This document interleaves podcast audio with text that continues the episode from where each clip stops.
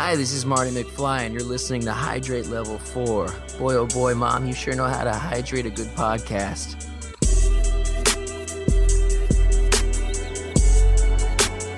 Welcome to Hydrate Level 4, a podcast where we take a nostalgic look at movies from different generational perspectives. And I'm Peter, an 80s baby. And I'm Alicia, a 90s baby. And today we are reviewing the 1993 comedy fantasy Heart and Souls. Uh, it is directed by Ron Underwood and it stars Robert Downey Jr., Charles Grodin, Alfred, Alfre Woodard, Kyra Sedgwick, Tom Sizemore, David Paymer, and Elizabeth Shue. Uh, via IMDb, the plot is about a businessman who is reunited with the four lost souls who were his guardian angels during childhood, all with a particular purpose to joining the afterlife. Um, okay, and Alicia, what do we like to do before we get into the movie review? we like to look at what else was popular that year in music, movies, etc.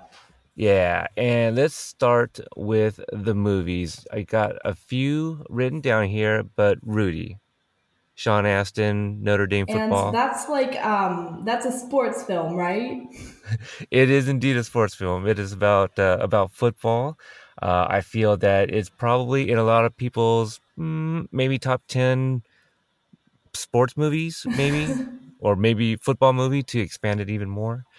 Um, but you haven't seen that one or heard it of it. No, I have not. So um, okay, but but it does sound like a cool movie. yeah, it's a it's a drama. You know, it's uh, about an underdog. So I, I think people, a lot of people do enjoy that movie. Um, how about Sylvester Stallone and Wesley Snipes' Demolition Man, a uh, action movie that sets place in the near future? Oh yeah, I have not seen that one. All right. The uh, True True Romance stars Christian Slater and one of the Arquette sisters. I want to say. I think that's uh, written by Quentin Tarantino, if I'm not mistaken. Oh really? Hmm. I'll have to I'll have to seek that one out, but I have not seen it as of yet. yeah, that uh, that title, True Romance, that's um that was taken by the True Bromance Film Podcast part of Falling Films. So oh. that's where they got the name from. Uh, Poetic Justice, Tupac Shakur and Janet Jackson. No. no, they drive around cross country in a in a mail truck.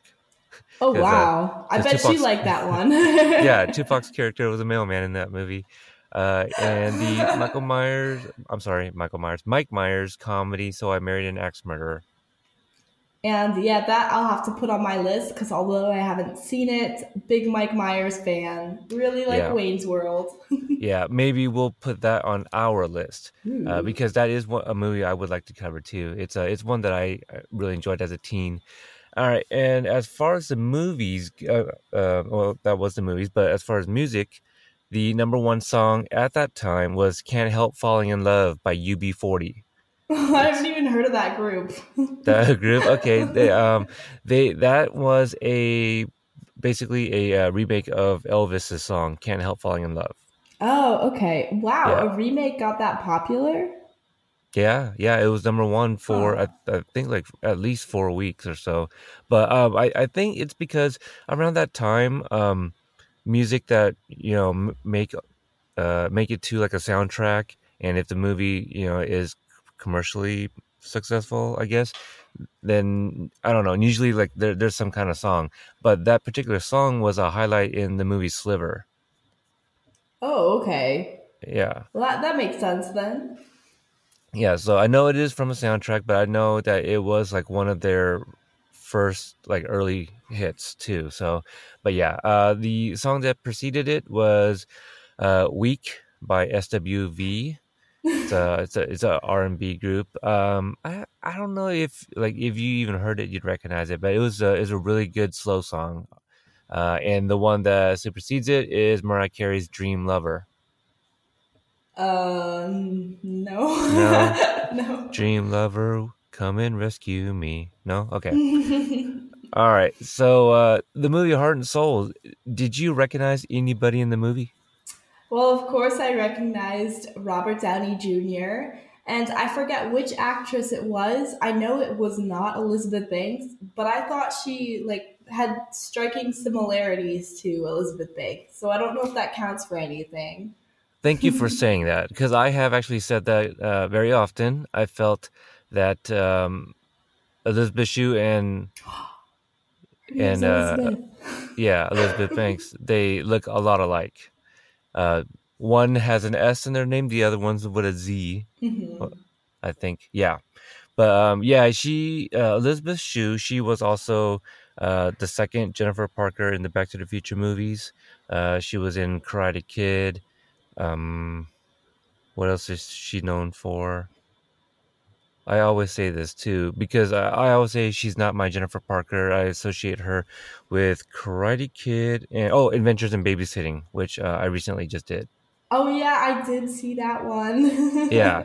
See, so there you go. That's uh that was her movie. She was the lead in that one. So yeah, that recently uh I covered um with Nona and Jessica of the uh, Joy Sandwich podcast. So uh, but yeah, the Elizabeth Banks, she looks like a basically Elizabeth Shue like now, right? In this movie anyway.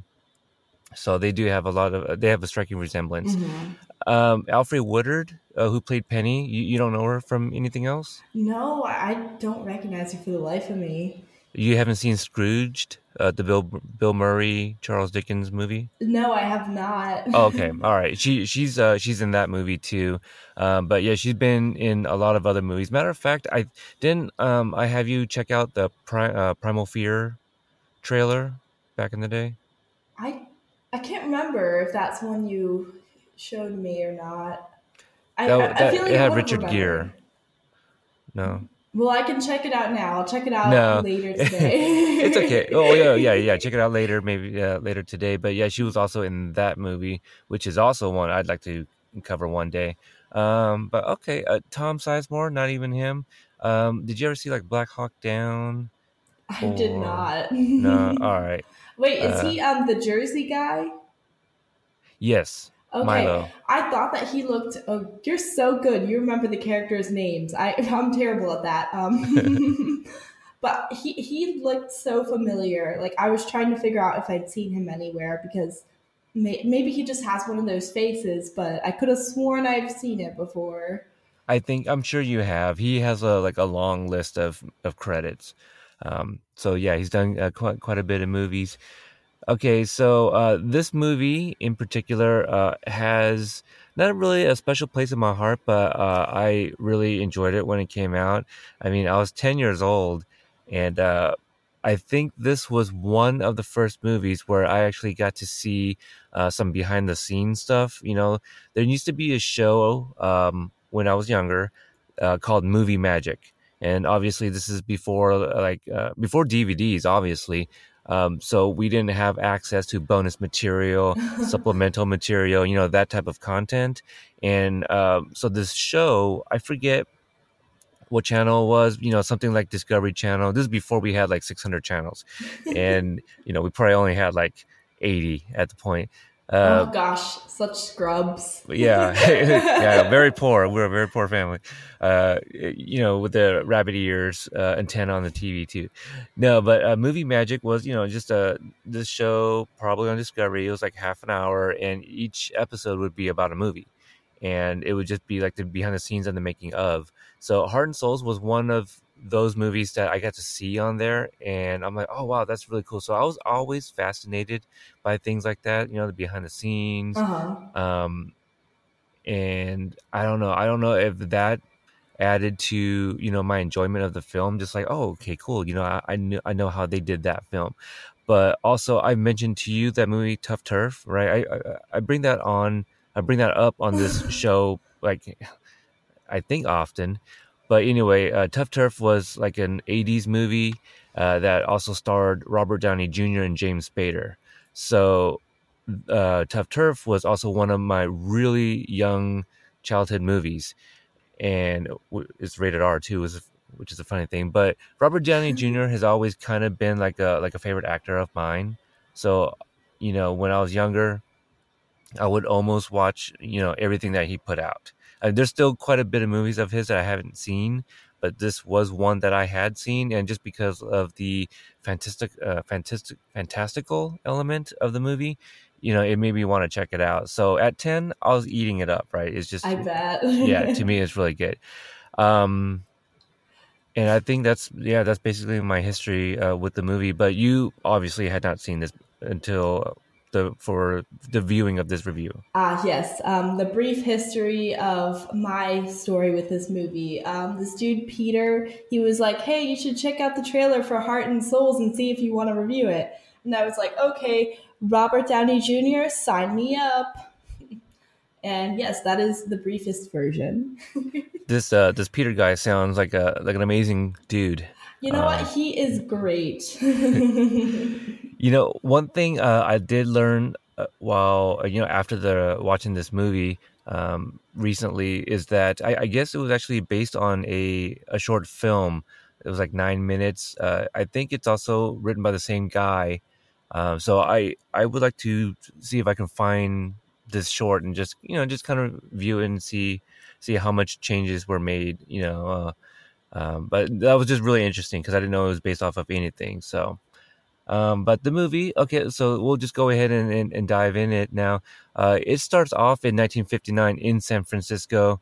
We don't really get to meet them, but uh, there's a um, uh, the Rileys. You know, this uh, this man and woman. The woman's pregnant, and in this opening sequence, we meet uh, four main characters uh, from 1959. Uh, first of which is uh, Harrison, and he's a singer. And now, do you get that he's got stage fright, or is it just a lack of confidence, or, or are they basically the same thing?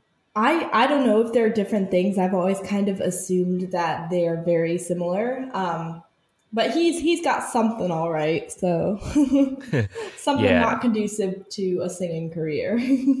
yeah, that, uh, his character uh, is played by uh, Charles Grodin, and we we do find out that he's got no experience in singing, and apparently uh, the previous year he also tried. Uh, auditioning, which people actually thought that, the, that he had sung for them because he keeps bringing it up like, oh, last year but uh, we know that he's from the library and he has studied singing, so he has he has like no singing credit uh, to his name. But I, I like the, the there's that one scene where he's like uh, rehearsing in the hallway, uh-huh. And then there's this uh, other man there. But later on, when Harrison is called up, he lets that other man go. So you know we get a, I think we get quite a bit of his character right right here up front. Mm-hmm. Uh, what did you think of him? Um, well, stories with stage fright and performing, they just break my heart so much because as a violinist, I can kind of relate to stuff like that. And I just know how crippling that kind of fear can be. Um, and it, you know, when, when you see somebody who really loves something and they want to do it more than anything, but there's that one little barrier in their way, it's just, yeah, that stuff kind of touches me. So yeah, I really liked his character. I could feel for him.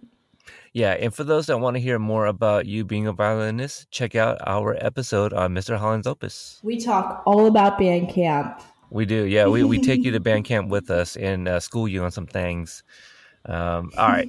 So the next person that they introduce is Penny, who is played by uh, Alfre Woodard. Uh, I, I enjoy her very much. She's a great actress.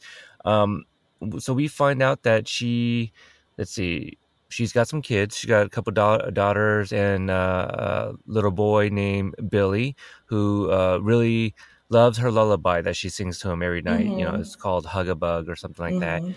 And I, I, think we also find out that she works uh, late night as a switchboard operator. Mm-hmm. I don't know if she was actually a switchboard operator, but I know she mentions like the, the night switchboard shift. Yeah, I, I caught that. So because I, I, don't know, it, it, it would be, but I'm trying to think like uh, 1959. I don't know if uh, you know black women had jobs like that at the time. So I don't know. I I just I it, it did kind of make me think like, wait, 1959. I I wonder if she's like a switchboard operator because she doesn't right outright say that. Um, but she also lives next door to this lady named Agnes who has like a million cats. Are you a cat person? I am a dog person. You're okay. So are you like not a cat person at all, or just more of a dog person? I okay. So cats, if they're mean to me, I will not like them. but some cats, you know, they you walk in the room, they start rubbing up against your leg, and you just can't help but be swayed by that. Because I actually had a cat growing up, so Mhm. like like I can I can adjust to cats. Um, I was a bit mean to my cat because I was like a kid and I saw this like furry thing that I wanted to give all my love, but I didn't know how to express my love for him in a way that he would enjoy. So you know, we had our struggles. Yeah.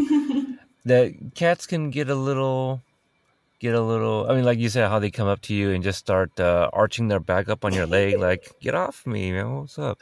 But um yeah the cats aren't much of a problem on the street uh you know being me me being a mailman but uh, i've had my i've had my run-in with a cat you know so i i obviously have more problems with dogs on the street but uh, a cat has uh come up to me for no reason and just started clawing at my leg just Oh like just started just started boxing my leg.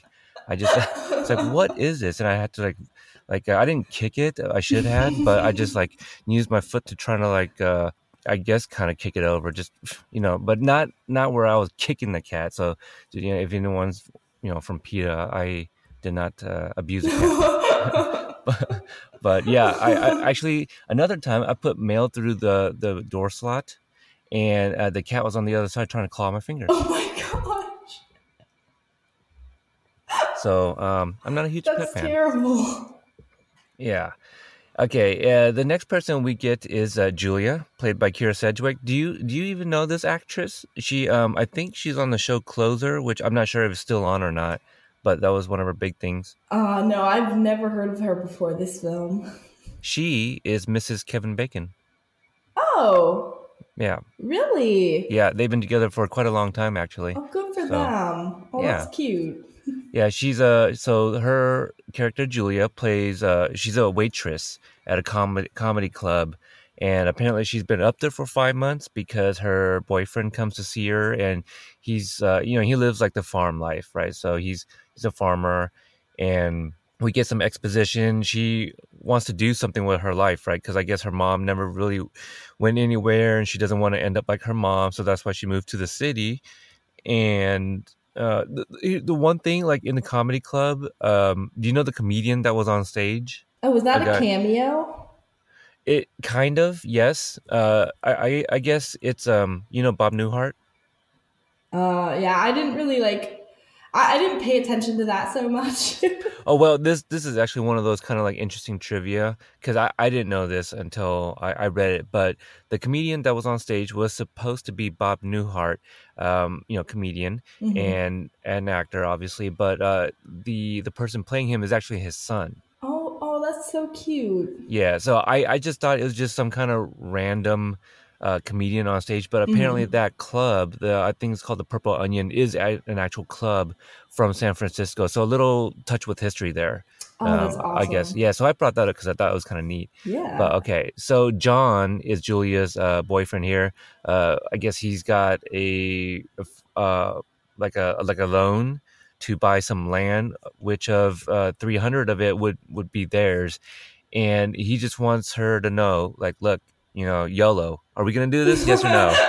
Right? Uh, he he basically wants an answer, and I, I- I'm assuming he proposed, and she just kind of said, "Let me move to the city first and figure things out." Is that what we're assuming here? Because he doesn't ask her right now, right? Yeah, like I guess it's something like that. Um, I, yeah, I, I don't know what she was doing. Like moving to the city to figure things out. Wow. Yeah. So, but anyway, she hesitates. You know, when he kind of gives her that ultimatum, and he feels that he got her answer by not answering. You know, uh, did you think this was sad at all? What did you get from this uh, scene between the two? Because obviously they're on different pages. Honestly, like I couldn't really get connected with her character very well. I was just kind of like trying to figure out who's who at this point. So, Okay. like, I, So I wasn't bat- really heartbroken or anything. Okay, you're just like, all right. Um, I I think one of them is a character. okay, uh, and then the last of the four is a uh, is Milo again, played by Tom Sizemore. He's a he's not a cat burglar, but he's a thief, right? Kind of a petty Mhm. thief, and uh, he is stealing back a sheet of stamps uh, from a guy that uh, hired him to steal from a little kid, and we get to see this kid because Milo he escapes uh, Marco, who is his I, I, guess we can call him previous employer, but uh, Milo is caught by Marco uh, trying to steal the stamps, which he gets back. Uh, Marco, that is, and then uh, while it, while escaping, Milo, you know, jumps off of the, the building onto like a like a lower building, and so he yeah, the kid yeah. happens to meet him outside, and then we find out from the kid that the the stamps were actually given to him from his grandpa. So this is 1959 his grandpa giving it to him must have been 20 30 years prior or he's had them uh, at least that long right so so we know that these stamps have some kind of sentimental value but also they're old so um mm. so uh did you have any thoughts on milo for, from this little story at all involving this this little boy um i i I just kind of thought of him as like some random Guido type. okay, I like how you threw in Guido there. That's that's pretty funny. Uh, so so he would totally be hanging out uh, in uh, Jersey Shore with uh, the situation and all of them. Oh yes, definitely. If it happened like a few years later. yeah, it would be Milo instead of Vinny, perhaps on Jersey Shore. That I, I, would watch that actually with him on there. Okay, so we, we got the uh, the bus driver. I think his name's Hal, played by David Paymer, who also around. Do you, do not like the the actor? No, not the actor. I just didn't like the character. character. yeah, a bit of a perv. Um, in this scene, we, we see him driving a bus. He's looking over at this uh, car next to him, and you know, it, this isn't his fault. But I mean, he is kind of like he sh- maybe shouldn't be looking and should be driving. But in the car next to him, there's this man just like running his leg, uh, his hand up and up and down this woman's thighs. So I mean, anybody that looks over, I mean, come on, you would kind of look right, no? I, I guess, like- but but I, here's the thing: like, I am very like conscientious about driving and stuff because, like, over the past few months, I have just had so much car drama, and also like I've just seen so much car drama, so it makes me very sensitive to people who aren't driving responsibly. So just off the bat, I was kind of like, "Wow, he's a bad driver. Must be a bad person." yeah, it could be. Um, so at, at this point, um, all four of the uh, the characters we had just listed, they've gotten on this bus, and uh, again, um, driven by David Paymer, and he's watching this fondling going on next to him, and also we got the Rileys coming from the other direction. The wife is pregnant; she's having contractions, so they're headed to the hospital. Um, did you catch what the the bus number was, or what what was on the uh, the display of the bus? I I remember the bus was green, but that's about it. yeah, the um, you, you, know how like buses show like their next stop or or destination or whatever. Mm-hmm. Uh, on the bus it says four terminal. oh my gosh, that's oh I like that kind of thing. yeah, totally '90s, you know, but uh, I, I I do like that too. So, um, so yeah, so the bus crashes, goes off of a bridge. At the same point, uh, a baby is baby is born, and uh, it's Thomas. Now, what did you think when when the, the bus crashed, and then we get the the, the four ghosts here uh, climb out of the vehicle? Did did you think they had died, or were you just kind of questioning, or just letting it unfold? Well, I would not have thought that they died. I would have been like a bit like like suspicious had they not died but like originally i wasn't sure what to think yet but my friend who i was watching the movie with informed me oh there's no way they're survived. They're so dead. They're so dead. They're ghosts now. Like so he was very uh observant. Yes. so it's like nobody can survive that. Um one of the uh things i remember from that episode of movie magic was when that uh, bus runs off of the bridge. That's a miniature which I, i'm I'm sure that you kind of figure that, or did you think that was a real bus? Um, I actually now I want to go back and rewatch that one scene just to just to yeah. see. yeah, the the bus was a um that was a, a miniature, and I remember them showing that the opening shot. I don't know if you remember, but it's kind of like a is like an aerial shot of the city. You know, there's a lot of clouds and stuff like that. Mm-hmm. That's that that's also a miniature. All those clouds are like cotton. Oh, and whoa. I remember seeing like that's the guys cool. standing like on top of like the city, like uh, uh you know, just kind of adjusting the cotton to make it look like clouds. Mm-hmm. So um, so they did a lot of like uh, you know, kind of practical effects to get like certain shots. So um, so I appreciate that type of filmmaking. It's mm-hmm. kind of a lost art, and I think they're trying to go get back to things like that. Yeah, yeah. All right, so Thomas is born, and uh, apparently they the, the the, the the ghosts here they have some kind of boundaries, right? Because um, we we get a scene where Thomas is a baby uh, in his living room in his you know the walker, right? Mm-hmm. And his dad's reading the newspaper, and all four of the ghosts they're uh, entertaining him but Milo tries to make a run for it and like he hits like an invisible wall. So we they established this rule that you can't um I guess stray too far away from from this baby for mm-hmm. whatever reason. So they don't know what the reason is yet, but uh did you have any thoughts on this scene at all? Um I know they're just kind of setting things up at this point. At this point, I was kind of wondering if the baby was them. Well, not like them, but if they were the soul kind of like so his combined or he was a combined or a combination. I don't know why I couldn't pull up that word. It would be like uh like his different personalities, right? Yeah, they, yeah, yeah. Like or okay. like if they were his subconscious or something. So yeah, I wasn't really sure what was going on. oh, that's awesome. I I think that's sometimes the best way to to watch a movie. Just just have a like a certain idea, and you're like, well, maybe it's something else. Um, all right. So we also see, uh, well, uh, the the baby uh, apparently is singing "Hug-a-Bug," and his parents they hear that and they're like, "Well, they didn't know who taught him that, but he knows the song "Hug-a-Bug." This is before iPads and TVs, you know, with like little Einstein and things. So uh, they must have thought that was really weird for him to sing some kind of lullaby, like no one seems to know. So we know that Penny's been teaching him that and singing that to Thomas. Mm-hmm. Uh, we get a quick uh, so so that that, that was pretty short. So we see Thomas as a seven year old kid at school, and um, there's this uh, scene where he's in, I guess, history for a seven year old because the teacher is talking about the Battle of Gettysburg and the Civil War and stuff. I'm trying to remember if I learned about the Battle of Gettysburg in, or when I was seven. Like that's that's outrageous. I don't even think I learned it in high school. Uh, but no, I'm exaggerating, obviously. But uh, yeah, it, it is it is uh, a little much, you know, for a kid. And I think obviously that's just because it's for this scene only, right? That mm-hmm. that only mm-hmm. makes sense because we know uh, that Harrison worked worked in a library, so we see um, Milo giving this I don't, I don't know what you call it. It's not even like an oral report, but he just had something to add to his teacher's yeah, yeah. uh, teachings, and you know, so he does this uh, this presentation, I guess, on uh, Gettysburg. Did you think that was cute at all? I okay, so I do not like kids at all, and I I hated myself for like thinking he was cute, but yeah, it was cute. It was really adorable. yeah, so he got that from Harrison, obviously, uh, and then Thomas goes to the bathroom, and then they uh, perform "Walk Like a Man."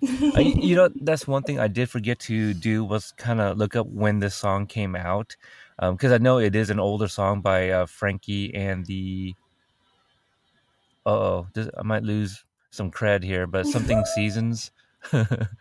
Frankie Valli in the Four Seasons. Four Seasons. Thank yeah. you. I was about to say New Seasons, but that's a that's a grocery store. yeah. So thank you. Um, so we see that. That's it was pretty funny. He's singing. Then the teacher walks by and opens up the door and sees him dancing in the bathroom by himself. So mm-hmm. you know she, she, thinks he's crazy. Um, we get a brief scene with uh, them at the track race, the horse race, and so Milo takes a stab at it and has uh, Thomas place a bet. Um, and in order to have the bet placed, Thomas had to tell the the bookie that uh, he has to has to place to bet or his father would beat him. that was so bad. like I mean, not like the scene itself, but just like the concept. Yeah, I I kind of yeah I forgot about this particular uh, moment in the scene, and I was just like, wow, they they had him do some bad stuff, you know. I mean, I remember what does happen like right after this, uh, but basically, child welfare, uh, you know, shows up and you know tells his parents that well Thomas has been seen at the truck race, you know, placing bets for you, and you would beat him if he he didn't do so. I feel terrible for laughing at that. I but but it yeah the situation's obviously uh, really sad, but I mean it is kind of funny. Yeah, I mean they want it to be funny. They're not like trying to make it tragic or anything. They're not. I mean, even the man that shows up from the uh, child welfare department, he's kind of, you know, he he almost looks like the Monopoly guy, right? Just not as old. I mean, he is balding. He's got the mustache and the the glasses. So, um, but we do get a fight between, you know, uh, Thomas's parents. You know, it's a pretty heated fight. They're not really blaming each other, but they're definitely not on the same page as uh, at, at, things. Mm-hmm. You know, I think uh, his dad was suggesting like a uh, child psychiatrist. Yeah, that or, that scene yeah. was so like real. Like the fight was just very realistic. It was yeah, that that one was like a whammy kind of. it kind of was and also because like you do see, you know, Thomas and the the four, they're like sitting over by the stairs listening in, you know. And that's mm-hmm. that's never a good thing to have uh you know fighting and your kids hearing and you thinking not, not knowing that they're actually there listening as well. So that's that's always rough. So um, because of this fight the four decide to disappear on thomas because they feel that they're obviously affecting uh, him. Uh, what do you think about the scene of them uh, disappearing having to say goodbye at first it was pretty sad. Um, you know like they're disappearing one by one and you know he's like what? I'll change. Like it, it kind of reminds you of like a breakup or something and the kid's like no i'm, I'm sorry. What did i do? He doesn't understand why. So that was really sad but then they kept going on and on and after a little bit it's like okay okay all right. Yeah yes i'm crying now. Can can we proceed? Like yeah. i just felt it was a bit dragged out Okay, okay, I can see that. Uh, a couple of things I noticed that you know, obviously, I, have seen this quite a bit of times. I, I own this movie, and I've been very guilty of lending it out to people, and they're like, "Oh, okay, yeah, you know, it's it's it's all right," and I'm just like, "What you talking about? It's amazing. It's a great movie." no, but uh, there's. Uh, did you notice the painting above his bed? Um, I did not. There was a painting uh, that he he painted you know clearly it's a child mm-hmm. art basically and it's it's him holding hands with uh, his four friends Aww. you know and and i think they're like floating in the sky and then like next uh, next to that is like a opera poster you know so he got that because of harrison yeah so there's these little touches in his bedroom um, i do like the thing when milo disappears you know he does like the, the little gun twirl and sh- shoots at him, calls him Buckaroo. So I think I, I, see what you mean by this particular like disappearance is being dragged out, but I think you're also kind of getting things from each of these characters, so that way later on it's familiar to us. Like, oh, right, uh, Milo used to do the hand, uh-huh. you know, the handguns with him, and um, yeah, it, it, was it was it was really sad. Um, I'll be honest, I cried. Aww. and you know, it's just because like uh, I, I feel like we're getting a lot from these characters, like right off the bat. I, I don't know how long into the movie it was at this point, but we got to see all four of them in, you know, briefly in their actual lives. And then we see the, um, not the chemistry, but basically the attachment of these four with Thomas growing up.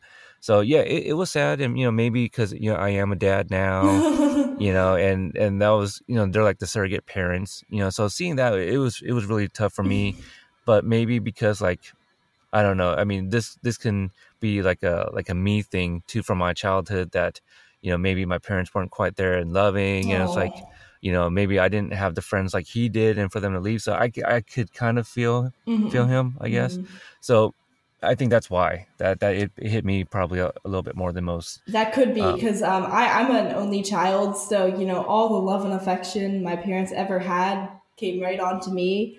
Very fortunate in that regard. Well, there so. you go. I'm an oldest of four, and by this point, by let's see, 1993, I only had two siblings. I now have four. Oh, so, oh, wow. um, so yeah. So as uh, you know, as more came, I, I, guess more less attention on me. So that's why I watched a bunch of movies growing up. So, yeah. I guess we're learning a little bit more about Peter by, yes, with every episode. Yes, yes. All right, so we get a uh, flash forward to present time, and um, Thomas is now 34 from from my math here, if I can math correctly. So that's a little interesting. He's a couple years older than than than myself at this point. I I don't know if uh, Robert Downey Jr. was 34, but I was just like kind of crazy because I still look at him like like a lot older than me in this movie, even though we're kind of close to the same age. Yeah, I know what you mean. Um, for for me, like a lot of people like find Robert Downey Jr. to be like attractive and like a sex icon and stuff. I've never really seen him like that because I think that the earliest thing I saw him in was Iron Man. So okay, um, 2008. yeah, Yeah, so by that time he was already looking old enough to be my dad. so like I he I- probably was. yeah I, I recognize that he's like an attractive man and stuff but like you know to me i just never thought of him in the way that other people do but in this movie that was different like in this movie i was like okay he's younger all right i see him yeah, you you get it in this movie. Like, Yes, okay, yes. all right, all right. Uh, now I will have to pull a picture from like a weird. Have you seen Weird Science? oh i don't think so Okay, yeah, he he's in there. Uh, he's in obviously a lot of uh, uh, more movies from the '80s, but there that movie Tuff Turf that I mentioned earlier. He's like, I don't know how old he was in there, probably early 20s, maybe mid 20s, but he's even like skinnier than he is in this movie. oh my you know, gosh so yeah, he he has a scene like without his shirt, and he's got like uh, he hasn't quite gotten there as far as like the muscles and stuff. So I'd be interested to hear your thoughts on Okay. that uh, in that movie. Okay, so is he a lawyer? I, I didn't get the sense of like what he does exactly i just get busy business person that's Snob, and because there was one point where he's like uh, on his car phone, and I think he was talking to somebody about uh, the the recent car detail they did on his car, and he said that some they were incompetent and hangs up on them like in the middle of a conversation. so he's that guy. Yeah, he's that person. That's the. It, it kind of reminded me of a less intense version of like the character he plays nowadays. You know, very sarcastic and you know humorous. He's still likable somehow, but yeah, it was just like a toned down version of that kind of. Have you seen The Judge? I have not. I've heard about it though. Okay, I, I wonder how different it is from there because I haven't seen it either. But I'd be, you know, I wonder if it's the same type of character, d- despite one being a, a drama and this one being comedy. So I wonder how close that is. Uh, okay, so we meet uh, his girlfriend, who's played by Elisabeth Shue. Uh, she plays Anne, and uh, Julia thinks she's the one. And we find out very quickly that he's been avoiding her parents. So it's a big step. So here we find out that he obviously has commitment issues, and because she also brings up like this uh, the symbolism of not owning his apartment keys. So uh, basically, knowing that, not meeting the parents, uh, we can kind of assume that they've been together for quite a while, right? Like the whole Mhm. keys thing. Like I feel like you got to be with each other for quite a while to even consider giving each other keys. Oh yeah, oh yeah, definitely. I honestly did not feel very connected to her as a character because we barely know anything about her or her and um, uh, Thomas. So it, it was hard to like really feel like their relationship was an important part of the story.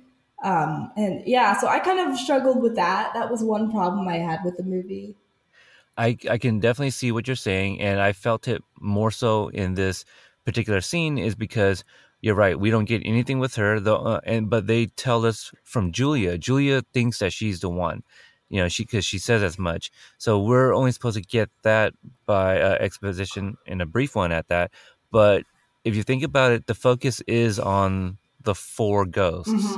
So I, I think the the little bit of her that we get throughout the movie it works for me. Okay. Um, but yeah, just just off the bat, you're right. There, there's not a whole lot of meat to her character right now. Um, because even when they're like, "Oh, I think she's the one," I'm not really getting it from their little bit of dialog here. Mhm. You know, I, it just sounds like she's just kind of needy. You know, like I need you to meet my parents. I need the keys to your Yeah, you don't see them like getting along. Like when you think of people who are like meant for each other, you think of them like getting along, having like really nice moments, and Like you just don't see that. You just see the downside of the relationship. And that's really not a good way to present a relationship starting out in a film. If you want Yeah. the relationship to be perceived as the ultimate one for the people involved, anyways. Yeah. Uh, so the bus that they all died in shows up out of nowhere. They're at this conservatory or or, or something. Yeah. Uh, yeah, and um, the the bus driver, I kind of like it. He's like, "It's time, move," or something like that. yeah, I I did thought- like that. Yeah, it was kind of funny. Uh, uh, apparently, he's been late, like 15, 20 years is what he throws out for picking them up, which they didn't know. Uh, the, the bus driver explains that, um, well, they were supposed to use uh, Thomas as a vehicle to kind of right the wrongs in their lives. You know, that something that would have made their life complete, you know, Mhm. um, prior to dying uh-huh. and th- it's funny because the bus driver he's like oh you know there was an angel that was supposed to come tell you guys this thing. That didn't happen. And they're like no you know they're all they're clearly upset. Oh yes. uh, you know they they know he's the guy that killed or you know that was responsible for their death. But i thought it was funny. The thing that popped out for me because you know i have seen all this. I'm like okay well i'm gonna focus on other things uh, a little bit. So the with the bus driver saying hey oh the angel didn't come see you so even in heaven mistakes are made Yeah, that that is an interesting viewpoint. You're getting real philosophical there. just a little bit so yeah I, I think there should have been some compensation a little bit more wiggle room for things because there was a mistake made so I, I, I wonder who dropped the ball on that and they should have their wings removed or suspended Ooh.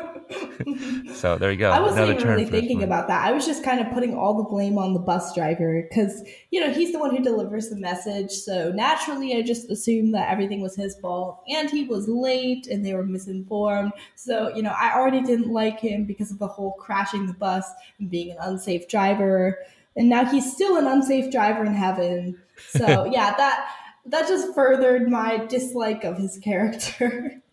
And I think that's what you're supposed to feel, right? Yeah. I mean, you're supposed to be supposed to be in the the, the ghost's shoes and just not like this guy. Mhm. So, but I, I I do think he's funny, you know.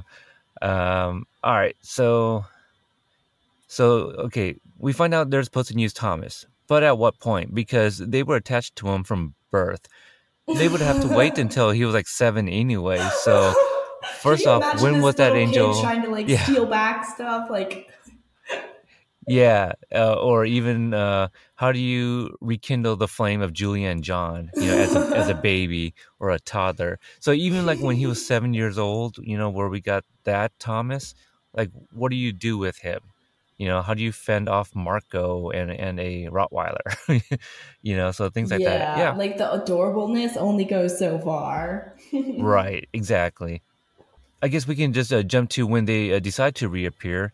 Um, it was in the middle of a driving, right? They just, oh yeah, yeah. He he was uh Thomas was driving, and they're like, all right, well we gotta we gotta concentrate so we can connect to him again, and so they start singing "Walk Like a Man," and Milo doesn't think it works, so they stop singing, and then all of a sudden Thomas starts humming the song and Mhm. ultimately singing the song. So they reappear, scare the crap out of him. Everyone's screaming, and I thought that was funny. At that moment, when everybody started screaming and looking at each other, I was like, you know what? They don't make movies like this anymore. and I thought that was actually pretty funny. yeah, it was so ironic that it caused him to crash. Yeah, a lot of a lot of bad drivers in this movie. Well, right, I don't know if that's necessarily his fault because if somebody appeared in my passenger seat, I would be freaking out. Like I freak out if a bee appears in my car. So sure, if no, it's like a point. full-grown man, like Yeah, and and there was three people in the back seat, so no, yeah, I, I- exactly. I, can, I can see that. You're right. Okay, so it's not his fault, not yet. Okay, so Thomas, uh, he wakes up in a hospital bed, and they're still there, and he remembers them, but uh, thinks they're hallucinations. Mhm, The So- hallucinations are back.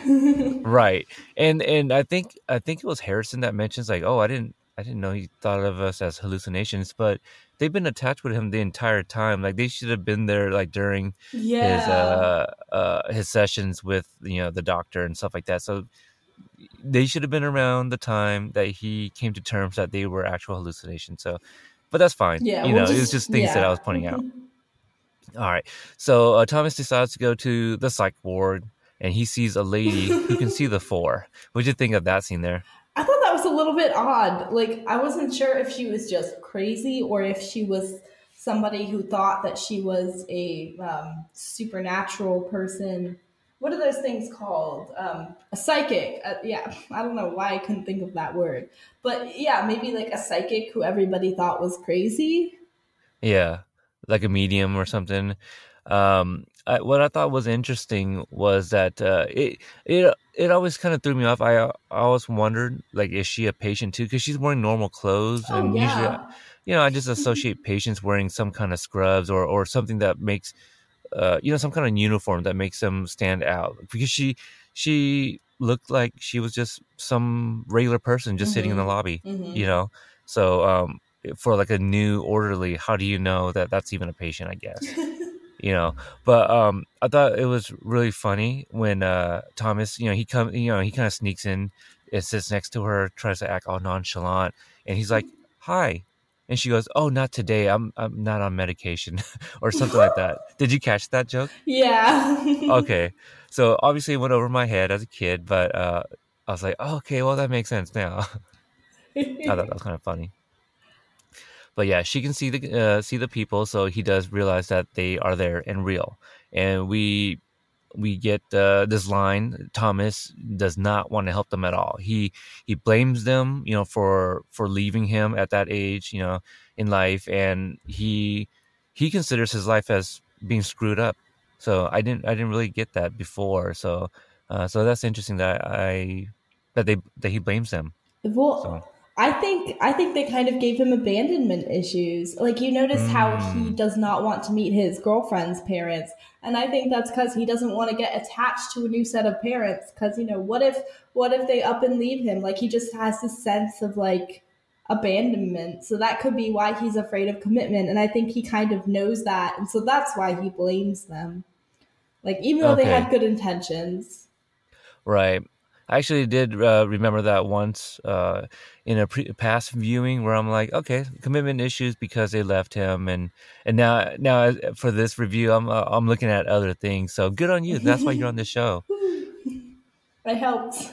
Yeah. The, so we get the uh, this board meeting that Thomas is in, and this is where they decide to uh, to try to go ahead and use his body.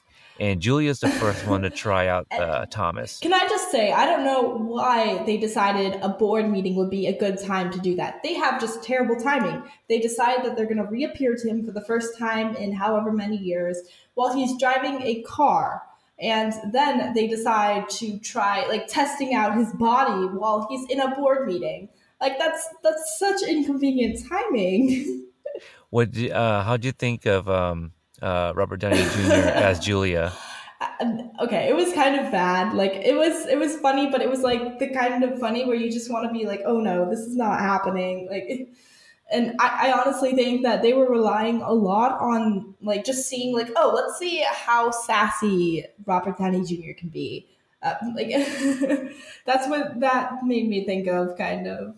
You know, uh, you you bring up a great point of like uh, how sassy, you know, um, because like some some of these characters, they are, uh, they're I don't want to say they're overplayed as far as their character types and stuff like that, but it's they they they're trying to be distinguish distinguishable enough that Robert Downey Jr. can also mimic Mhm. you know these these characteristics of of these characters. So yeah, I, I totally get that. Um, but yeah, it's it's funny seeing RDJ, you know, walking around like, uh, you know, putting his hands on on these older men and coming on to them and stuff. So I thought that was pretty funny. And yeah, I don't know why she chooses to do this. Like, you don't need to. like, if you want to jump into his body, you don't have to do things that you know are going to like get him into some trouble. Like, like I know that they were trying to convince him to help them, but that just did not seem like the best way to go about it. Yeah. Um, so what do you think of Milo taking over, where he comes on to like the the one woman in the room? Um, I can't. You don't want to know how long it's been since I've had sex. oh right, yeah, he drops that line too. Yeah, yeah, it was it was really funny because I, when Julia was in his body, she she was like, "Come on, eleven men and one woman, we can do better than that." Then Milo comes in, and it's like, "Hey, sex." Pretty funny. So basically, they they um they, they tell Thomas, "Look, we're, we're gonna basically we're gonna threaten you." we're gonna by uh you know doing this and ruining your life if you don't help us Yeah, like they kind of have to it's it's you know th- they have no choice right yeah, like either you can do it willingly or we're going to take your body and do it for you. yeah time is uh time is of the essence and what I forgot to mention was that the bus driver says, "Look, uh, th- they asked him to stall, obviously, because he was supposed to pick up all 4 Mhm. and they're just now finding out this is what they got to do." So the bus driver agrees that he will come back and take one of them at a time, but they have to be ready when he shows up. Mhm. So, um, so that's another reason why they're kind of doing what they're doing. So, the timing sucks, but I get it. They they're they don't have a lot of time. they don't know how much time they actually have. Okay, okay. Yeah. Um, so we uh, we'll jump to uh, Milo, who wants to make things right. Um, and so they're back at Marco's place. You know, uh, Milo's previous employer, and the stamps are there. Uh, he breaks in. Uh, again, more character acting from RDJ. Mhm. what do you think of him as Milo uh, breaking in here? Um, I I kind of I kind of liked it. Um, I I don't know why like he needed to possess his body for him to break in, but like at the same time, I thought it was pretty entertaining, and I liked I liked the bit with the dog. I'm sure you can relate to that. Sure, yeah, gets chased by a uh, Rottweiler. Well, um, Milo had to be in his body to be able to uh, to get those stamps. So, so RDJ has to be inside the house. Well, I, I need to start saying Thomas. Thomas needed to be inside the house to be able to get the stamps. That's that, that's the only reason that he had to break in. Mhm. Um, yeah, so Marco is still there. They have a little fight, but um, it's funny because that one building that Milo jumped onto earlier in the movie is no longer there That was good. That was really good. yeah so they tore that down you know and it, it kind of shows like the economy around the area isn't so good i guess but yeah the bu- the building is completely gone it's an open lot with like a for sale sign or something Mhm. Yeah and so uh so he has to climb down and it's like it's just a series of bad events you know he uh he's holding on to the gutter that breaks he climbs down on this what is that thing where they put against the wall where the vines can grow along it I don't know a vine grower. Let's call it a vine grower. Oh, okay. Yeah. So, so he climbs down on that and that falls. And yeah, just a bunch of uh, bad juju Mm-hmm. but keeps he's a happening. professional. He is a professional. He's been doing this for years, clearly. so he goes to his car where there's a cop and uh, he basically gets arrested because he's got like like over $2,000 of unpaid uh, parking tickets and, and violations. Which was a bit confusing because he seems like this really successful businessman. So I don't understand how he's so in debt. Well, you know, he probably just uh, he doesn't think that uh, he deserves these. You know, he's above paying them, perhaps. Okay, I, I can get behind that explanation. But it is a weak plot device. It, it's just a reason to get him uh, arrested for a certain reason that we won't, you know, reveal quite yet. But uh, yeah, he goes to jail, and then we meet a uh, Sergeant Barkley that is, I guess, doing the paperwork, like the admin stuff uh, for processing Mhm. this this uh this arrest, I guess you can say. And so then we get a, a brief scene of uh, Thomas missing the meeting of Anne's parents, which he agreed to earlier. And I thought it was pretty funny because he's like driving recklessly and he just happens to miss her parents and they shout at each other because like Thomas was in the middle of the road. So uh, I thought that was funny, Mhm. but, but they have a little fight, you know. Um, and I, I guess I kind of jumped the gun a little bit, but this is actually where we get the scene where she brings up the keys. yeah, yeah. Yeah, the fight. So, but anyway, uh, they they return the stamps uh, to the old man, which I guess he still lives in, lives in the same house. hmm That that was kind of a heartwarming moment. Yeah, uh, uh, uh, and also because of Milo. Milo was Mhm. very happy. You know, his you can see it in his face. Mhm. Um, and the, uh, the that that little boy that Milo gave the stamps back to, he's obviously a grown man now. I don't know if you noticed this, but his kid looks half Asian. So hey, good on him. Mhm. um, all right, what do you think of the scene of them performing "Walk Like a Man" down the street? I it was um I don't know.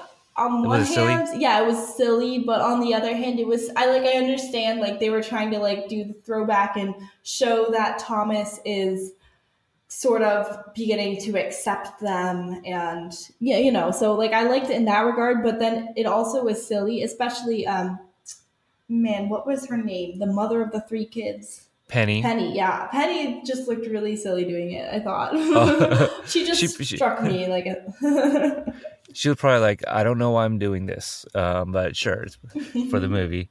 Uh, yeah, so Milo gets picked up, and then uh, Penny, uh, it's I guess it's her turn, and uh, she wants to find her kids. So she goes back to her house. It's clearly, it's not vandalized, but it's you can see, you know, um, it has gone to crap like over the years. You know, people have spray painted on it. It's a bunch of garbage and Uh-huh. trash. But the uh, old lady Agnes still lives there with the cats. So we find out that uh, her two little girls uh, moved to Sacramento. You know, they're in uh, San Fran, so uh, I'm sure just hours away, right? So not too far. At least they're, they're still in the same state. But uh, Agnes lost track of Billy, you know, her her, her son, and I guess he got into like the foster system and things like that. And Mhm. so, um, w- was that kind of sad for you to find find that out? Yeah, definitely. I, So, so yeah, they had to kind of split up the kids, and you're like, okay, wow, even harder for her to kind of find them all, you know, in this little bit of time that they got. So I guess they kind of jumped to, um, they're, they're driving right, and then all of a sudden Penny she sees like a like a BB BB King concert, Mhm. and so th- so they're like, okay, well, while we're here, let's have Harrison sing. So they, uh, what do you think of Penny taking Thomas Thomas's body for a ride to to get them into this uh, BB King concert? I actually did really like that one. Like I thought it was much better done than the first time he gets possessed. Um, just because I, I think I liked Penny like more than the other characters a bit. Um, because she just seems like a very genuinely good person. Um, hmm And yeah, so I, I thought that was pretty great.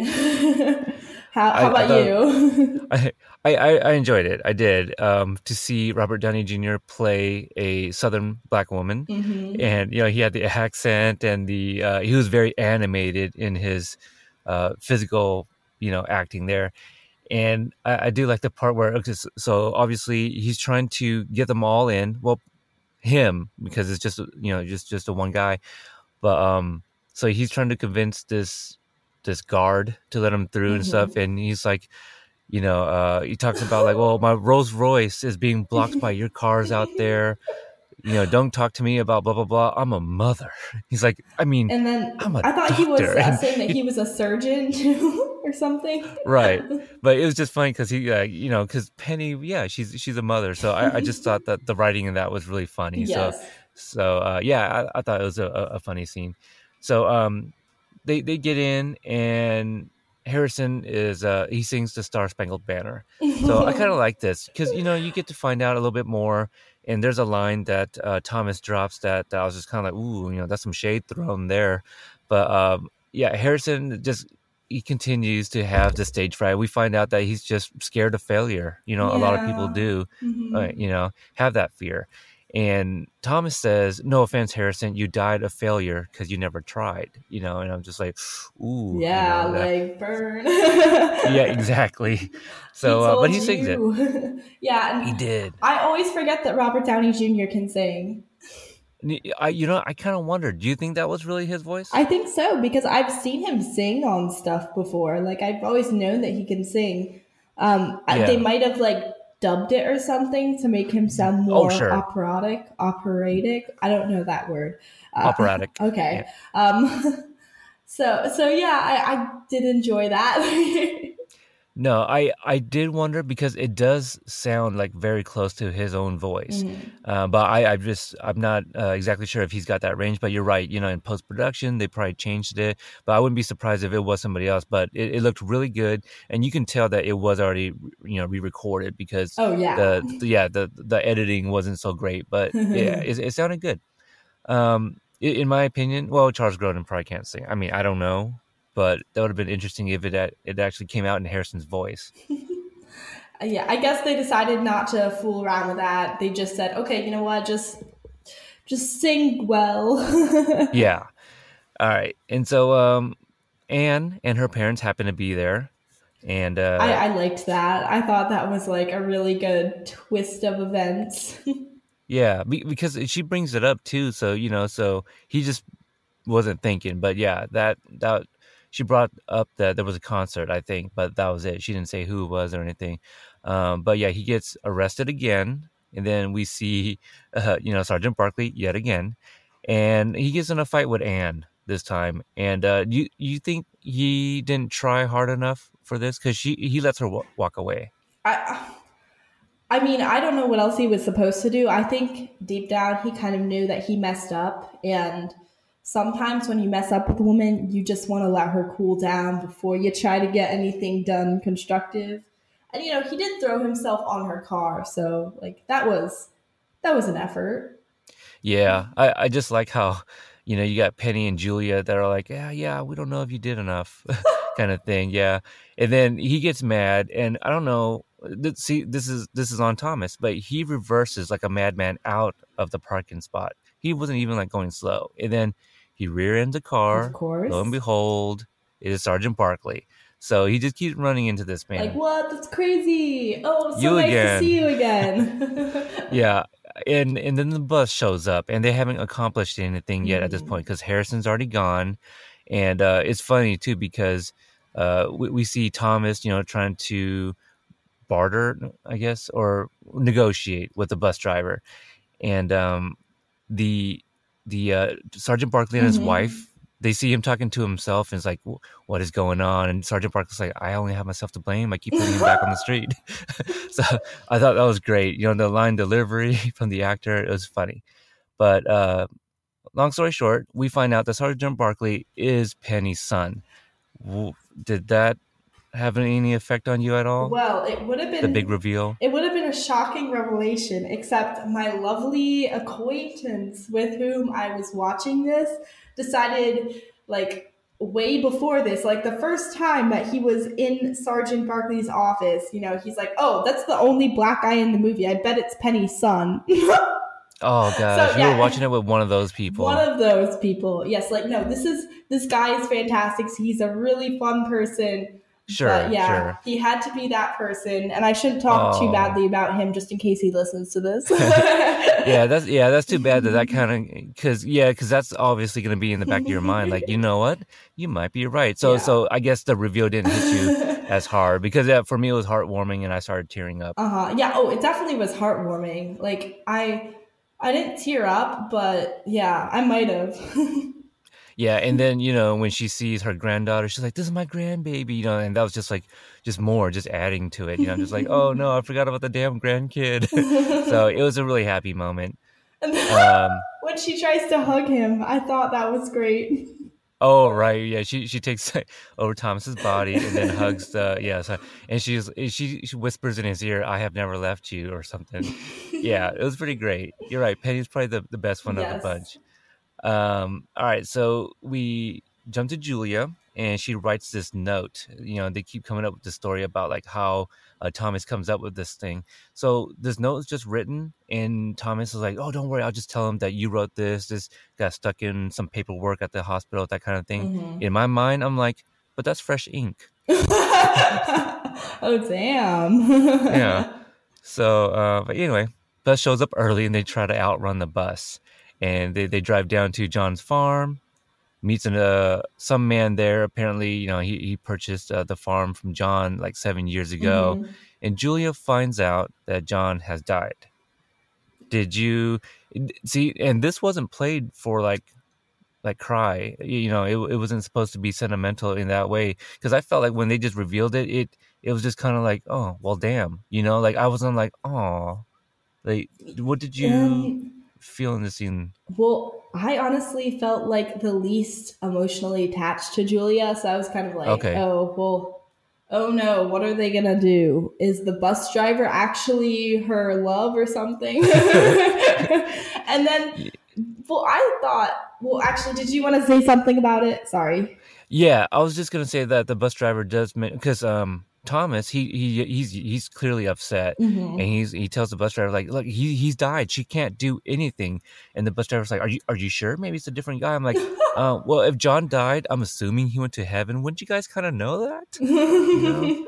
so come on heaven get it together. You got you guys Uh-huh. send a bus driver 15 20 years late Mhm. um and and all these things but um I do like how to see this bus driver get into heaven? Like that's what I want to know. I don't know. I don't know. You're you're right. I did think that people. myself. Four people, and and he doesn't. Yeah, he just doesn't have it together. But Uh-huh. uh, I like the scene because it's it's raining. Thomas is completely wet, but the bus driver and Julia are both completely dry. So I I do Mhm. wonder how they kind of shot that. Yeah, I Um, did like that. I liked the fact that he suddenly like cares about them. Well, you know, not suddenly, because obviously, like you could see his affection for them kind of growing. Um, so, so yeah, that um, I thought that was nice. Yeah. Um yeah, so but Julia finds out that it's actually him that she needs to to kind of help out with uh his relationship with Anne, you know, because he's doing what she did with John, kept on pushing him away, you know, um but she's to help right wrong. So I guess she just has a pep talk with him and everything's better. She, yeah, I guess so. But that, to be completely honest, that was just extremely underwhelming for me. yeah. Like it felt like, It um, you know, the term Deus ex machina, the Latin term Yeah. Yeah, so it means like when a god comes out of machine in like an Athenian drama and fixes everything, makes it better. And that's that's perfectly acceptable in Athenian dramas. But th- this was kind of like that. Like, you know, everything is just like let me just snap my fingers and put everything well. Like and so I didn't really like that personally. Yeah, for me, I'm just thinking like, um, so did they know like once Thomas was born that he was gonna have like relationship issues? Because oh they, gosh, they, yeah. they they created this issue like for him, so that's their fault. So she's she's writing like the ghost is uh, wrong. She's writing a wrong from her death, basically. Yeah. So uh, yeah, so that's basically it. Um, it wraps up like like any comedy romance. Everything is all well and kind of an unclimactic uh, ending to Thomas and Anne working things out by Mhm. him giving her keys to his apartments. hmm Um, so yeah, you want to go ahead and give a rating? Um, yeah, sure. I'm because it had like some really good moments. I'm gonna give it three out of five stars because I just felt that overall there were some characters that like they were just really like easy to love. Like even um, Thomas, even though he's a bit of a jerk in the beginning, he he get he becomes very lovable. Um, and so do like Penny and Milo and um, the Broadway singer or the one who wants to be a Broadway singer. Um, so yeah, I I really enjoyed the characters. So that that made the movie like a pretty decent experience. Yeah. All right. Um, for me, I'm gonna give it. I'm gonna go a little high. Um, I'm gonna give it a four stars. And obviously, you know, I have an attachment to this movie. You know, watching it when I was 10 years old. Uh, so, like for me, you know, I was in Thomas's shoes when those four disappeared. You know, I was sad too. You know, so um, yeah, because of that, the nostalgic factor. Uh, I still really enjoy this movie. I think that the writing's pretty good. You know, they uh, have callbacks and they drop little clues for, for things. I mean, it, it's not that uh, intelligent of a movie, right? It's not smart and cerebral. You, you don't have to think a lot about it. And um, basically, it's just, you know, it, if you check your head of the brain, I mean, it's a it's a fantasy, right? I mean, there's four ghosts. Um, you know, so it, it's a comedy romance. I obviously know what type of movie this is, so uh, I so I enjoy it because of that. So I'm going to give it a four stars. So do you want to go ahead and uh, tell the listeners where they can check out some of your work and where they can find you? Okay, so um, if you would like to see some of my writing, you can do so at reelredreviews.net. That's R E E L R E D R E V I E W S. So yeah, reel with two E's, not EA. and yeah, also, it'll be in the show notes. So yeah. okay. And then also, I'm at Screen Relish. And I would just like to say thank you so much for having me on, Peter. It's always such a pleasure. Yeah, likewise. All right. And for me, uh, Hydrate Level 4 is a part of the uh, Following Films network, so you can find uh, the you know updated content on followingfilms.com, along with my other podcasts, Original Remake, uh, and other great shows such as War Machine versus Warhorse, Pop Culture Case Study, and True Romance Film Podcast. Uh, you can check out my other show, We Got Five, that I host with Devin on core10parts.com and also Back to the Future, the animated series podcast uh, at barrenspace.com. So until the next episode, I'm Peter. And I'm Alicia. And this is Hydrate Level 4.